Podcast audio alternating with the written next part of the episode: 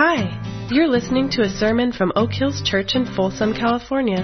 We're so glad you're listening. If you'd like more information, you can visit us online at oakhills.org or phone us at 916 983 0181.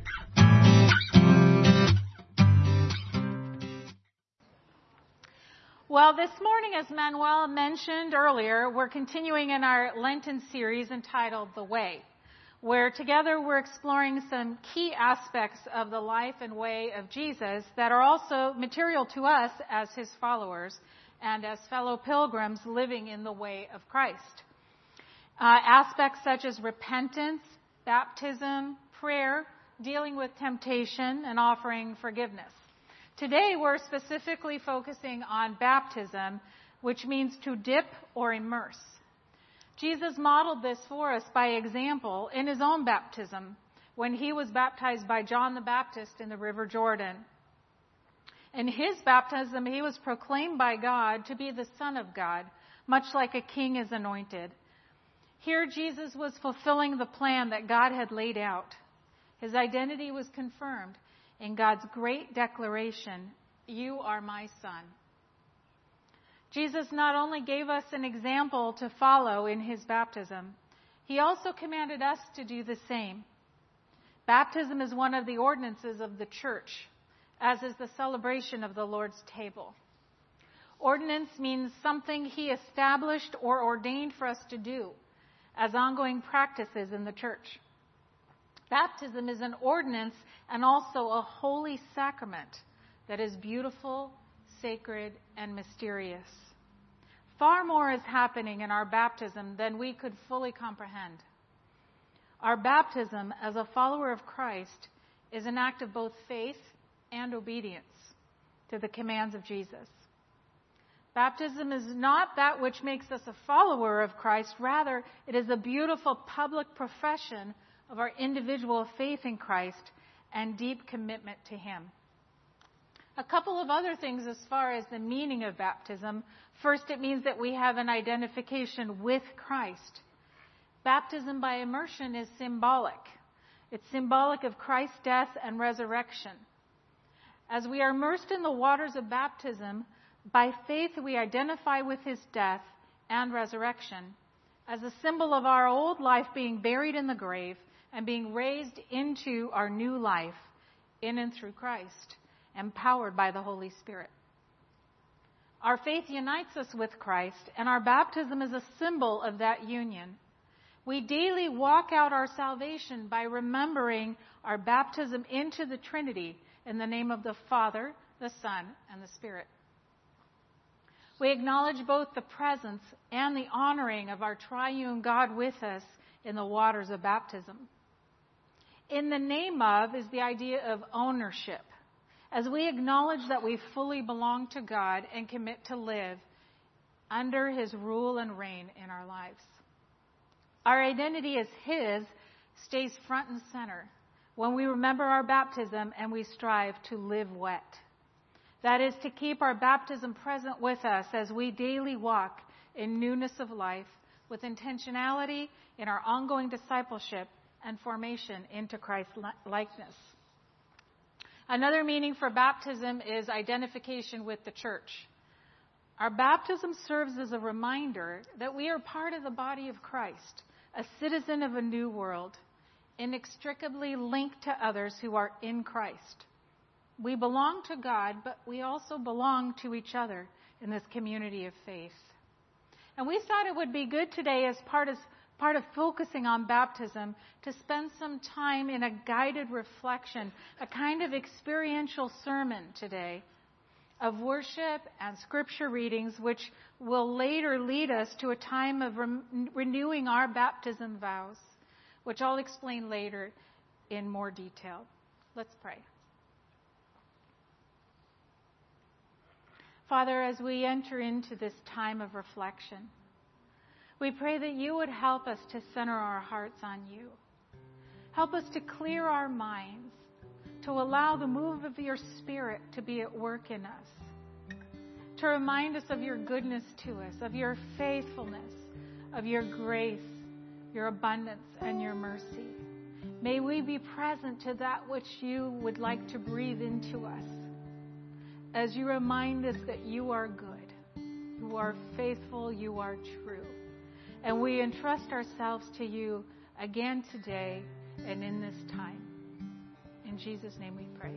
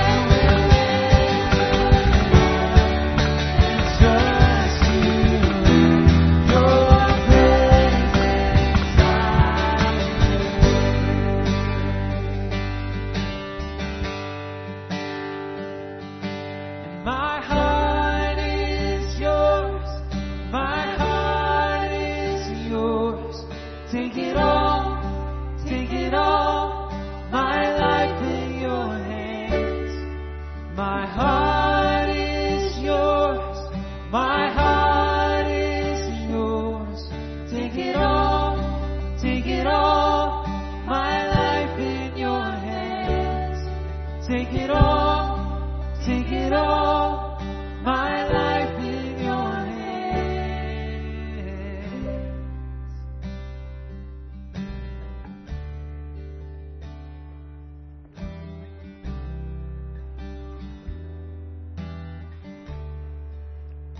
As we uh, continue to worship this morning, um, I'd like you uh, to invite you into an exercise of using your imaginations in our worship. Um, I'm going to be reading an excerpt from the book of God, and as I do so, um, I want you to relax and sit deeply into your chair. Maybe uh, sit deeply into the story that I'm about to tell, and be attentive to the Spirit of God and what He might say to you during this time. I want you to imagine that you are at the Jordan River. And as you're there, you, you see uh, the reflections in the water. You begin to hear the sound of the water just gently splashing. As you do so, you see this man who's standing in the water and is, has some weird clothes on. He's, he's uh, dressed in camel's hair and he has this leather belt around his waist. He is odd. And he is preaching this odd sort of message. He says, Repent, for the kingdom of heaven has come near. Now, many people are coming. Coming to see this man, coming to hear what he has to say, and also coming to be baptized as well.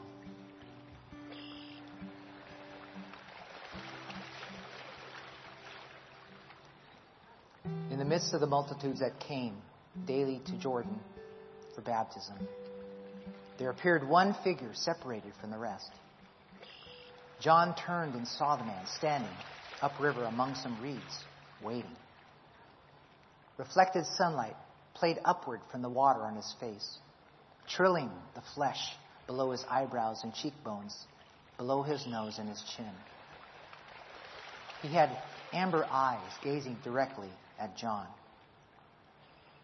He was clean shaven, like a Roman, or it occurred to John, like one of the prophets, mournful for the future, for they would often shave their beards. Amber eyes. John recognized those golden corneas, polished, laconic, nearly translucent. No one else had such a fathomless gaze. This must be the cousin John had not seen since the Passover when his father had died. 18 years ago. 18 years. And still, those eyes had that lit, lidded, ridge regard. This was the one of whom his mother had once said, He is my Lord. The man among the reeds lifted his hand in greeting. Jesus nodded. Jesus then. This was Jesus. Jesus began to wade downriver to the deeper water where John was standing. When they stood face to face, John saw copper flecks in the iris of his cousin's eye. Jesus said, John, baptize me. For a moment, John hesitated. John, said Jesus, baptize me. Without waiting for an assent, he closed his eyes, sank down, and slipped under the water. His long hair lingered on the surface for a short while. Then it too was pulled down into the darkness and disappeared. These were swift, breathless events for John. So much suddenly raced through his mind his family, his past, his fierce convictions, the future of his people, Israel. The day and the weather and all the events now tightened down to one small focus the air that he breathed, the round patch of river, flat and calm in the sunlight, and then this sudden, preternatural silence. Time seemed to collapse, and when John came to himself, he could not remember how long Jesus had been lying on the riverbed. In a quick panic, he, he slapped the water with the flat of his hand and cried, Child of the light and the kingdom to come, rise up. There was a continued shining silence. And then Jesus, like a great fish, heaved from the water, and immediately the heavens above them were split asunder, and there flew down a dove, a white dove, a blinding white dove, which alighted on the shoulder of Jesus. White fire beside his face. And in that same instant, a voice broke from heaven saying, This is my beloved Son, in whom I am well pleased.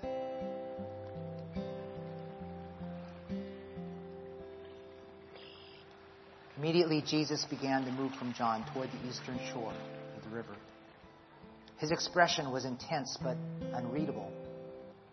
His manner seemed so nearly wolfish, like a predator following an invisible scent, that the people on the land backed away and made a path for him. Jesus was withdrawing from the public with some fierce, unknown purpose. And then John saw that white dove that was flying in spirals ahead of Jesus, leading the way. That was no common dove. That was none other than the Holy Spirit, the same Spirit who had brooded over the wild waters of creation, and then again over the waters of the flood. John folded his huge hands at his throat and whispered, You, Jesus, greater than me. Your life shall be more terrible than mine. Wherever the Holy Spirit is driving you now, God help you there. God help you.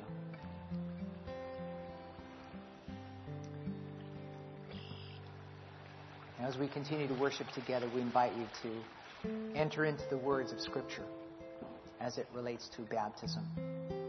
As we contemplate these passages, invite you to allow the words to wash over you and allow the Holy Spirit stir inside of you. From the book of Mark, chapter 1, verses 1 through 8. The beginning of the good news about Jesus the Messiah, the Son of God, as it is written in Isaiah the prophet. I will send my messenger ahead of you, who will prepare your way. A voice of one calling in the wilderness. Prepare the way for the Lord, make straight paths for him. And so, John the Baptist appeared in the wilderness, preaching a baptism of repentance for the forgiveness of sins. The whole Judean countryside and all the people of Jerusalem went out to him Confessing their sins, they were baptized by him in the Jordan River. John wore clothing made of camel's hair, with a leather belt around his waist, and he ate locusts and wild honey. And this was his message After me comes the one more powerful than I, the straps of whose sandals I am not worthy to stoop down and untie. I baptize you with water, but he will baptize you with the Holy Spirit. From Luke chapter 3, verses 21 and 22. When all the people were being baptized, Jesus was baptized too. And as he was praying, heaven was opened, and the Holy Spirit descended on him in bodily form like a dove. And a voice came from heaven You are my Son, whom I love. With you I am well pleased. From 1 Corinthians 12 13. For we are all baptized by one Spirit so as to form one body, whether Jews or Gentiles, slave or free, and we were all given the one Spirit to drink. From Acts 2 38 through 41. Peter replied, Repent and be baptized, every one of you, in the name of Jesus Christ for the forgiveness of your sins. And you will receive the, whole, the gift of the Holy Spirit. The promise is for you and your children and for all who are far off, for all whom the Lord our God will call. With many other words, he warned them, and he pleaded with them Save yourselves from this corrupt generation. Those who accepted his message were baptized, and about 3,000 were added to their number that day. From the first letter of Peter, chapter 3, verse 21. And this water symbolizes baptism that now saves you also. Not the removal of dirt from the body, but the pledge of a clear conscience towards God. It saves you by the resurrection of Jesus Christ. From Galatians 3:27. For all of you who were baptized into Christ have clothed yourselves with Christ. From the book of Acts, chapter 8, verses 36 to 39. As they traveled along the road, they came to some water, and the eunuch said, Look, here is water. What can stand in the way of my being baptized? And he gave orders to stop the chariot. Then both Philip and the eunuch went down into the water, and Philip baptized him. When they came up out of the water, the Spirit of the Lord suddenly took Philip away, and the eunuch did not see him again, but he went on his way rejoicing. From Mark chapter 16, verse 16. Whoever believes and is baptized will be saved, but whoever does not believe will be condemned. From Romans 6, verses 3 and 4. Don't you know that all of us who are baptized into Christ Jesus were baptized into his death? We therefore buried we were therefore buried with him through baptism into death, in order that just as Christ was raised from the dead through the glory of the Father, we too may live a new life. From Luke 28:19. Therefore, go and make disciples of all nations, baptizing them in the name of the Father and of the Son and of the Holy Spirit. And finally, from the letter to the Ephesians, chapter 4, verses 4 through 6. There is one body and one spirit, just as you were called to one hope when you were called one Lord, one faith, one baptism, one God and Father of all, who is over all and through all and in all. This is the word of the Lord. Thanks be to God.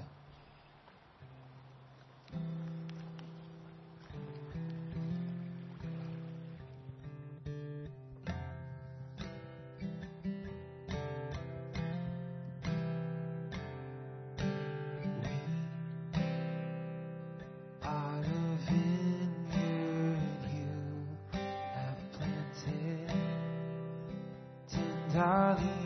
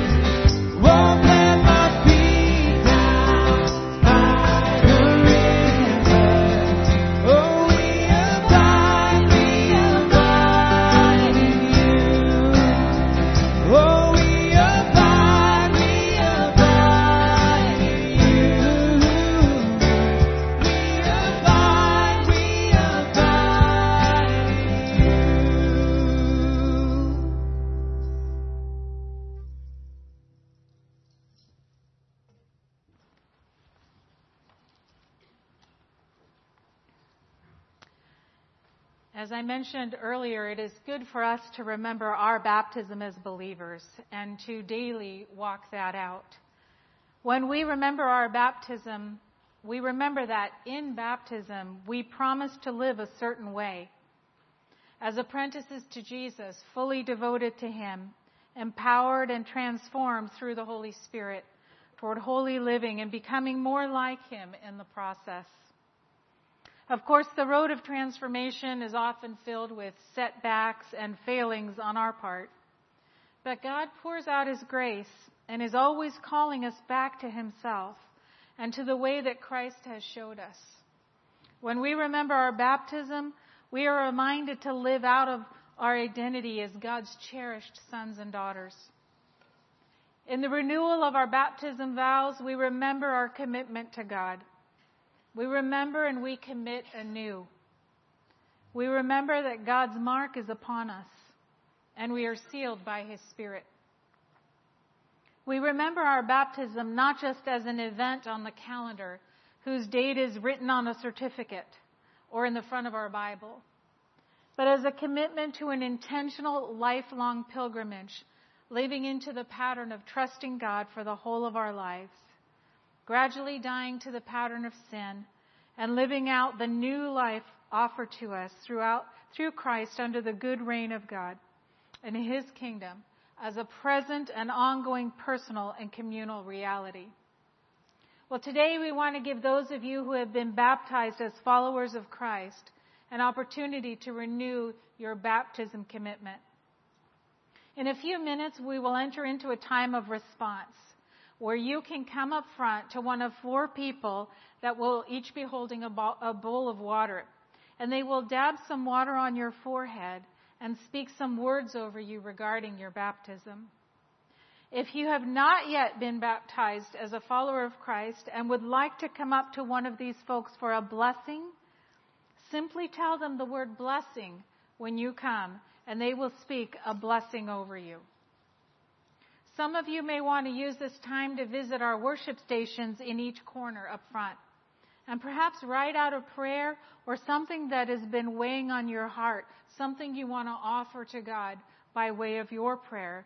Write that on a piece of paper and slip it into the prayer wall that's there.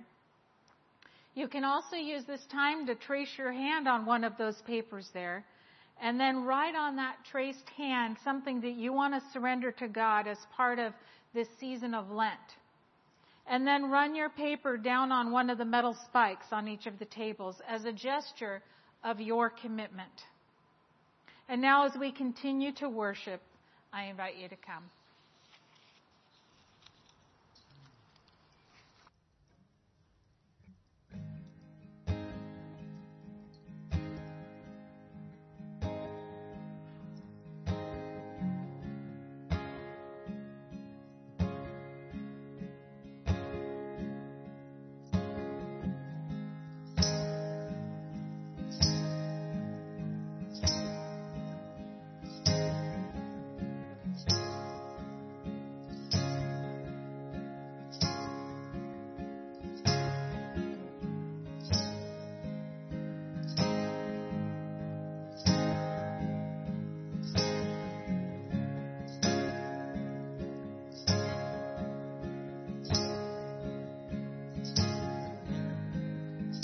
Driving these wild roads for so long.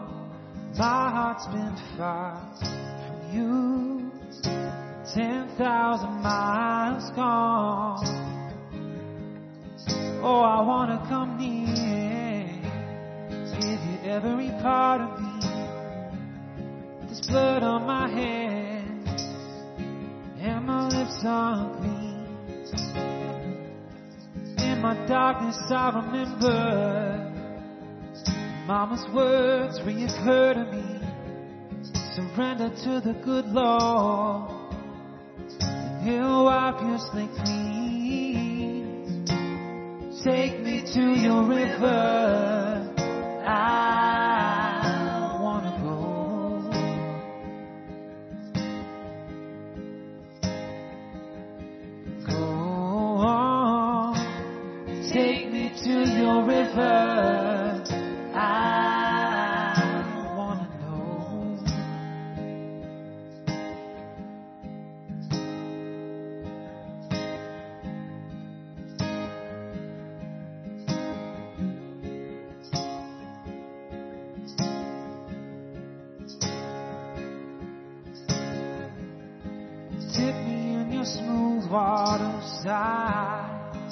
I go in as a man with many crimes come for it.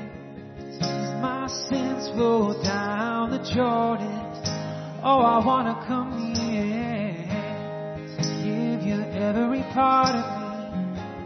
But there's blood on my hands, and my lips aren't clean. Take me to your river.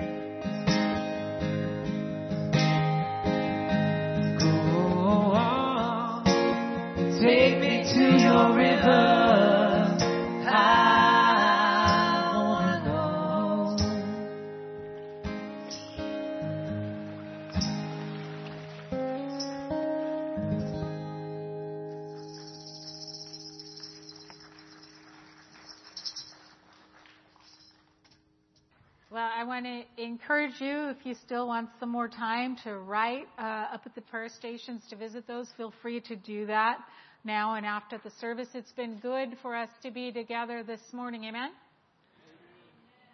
And I have just a few announcements that I want to make you.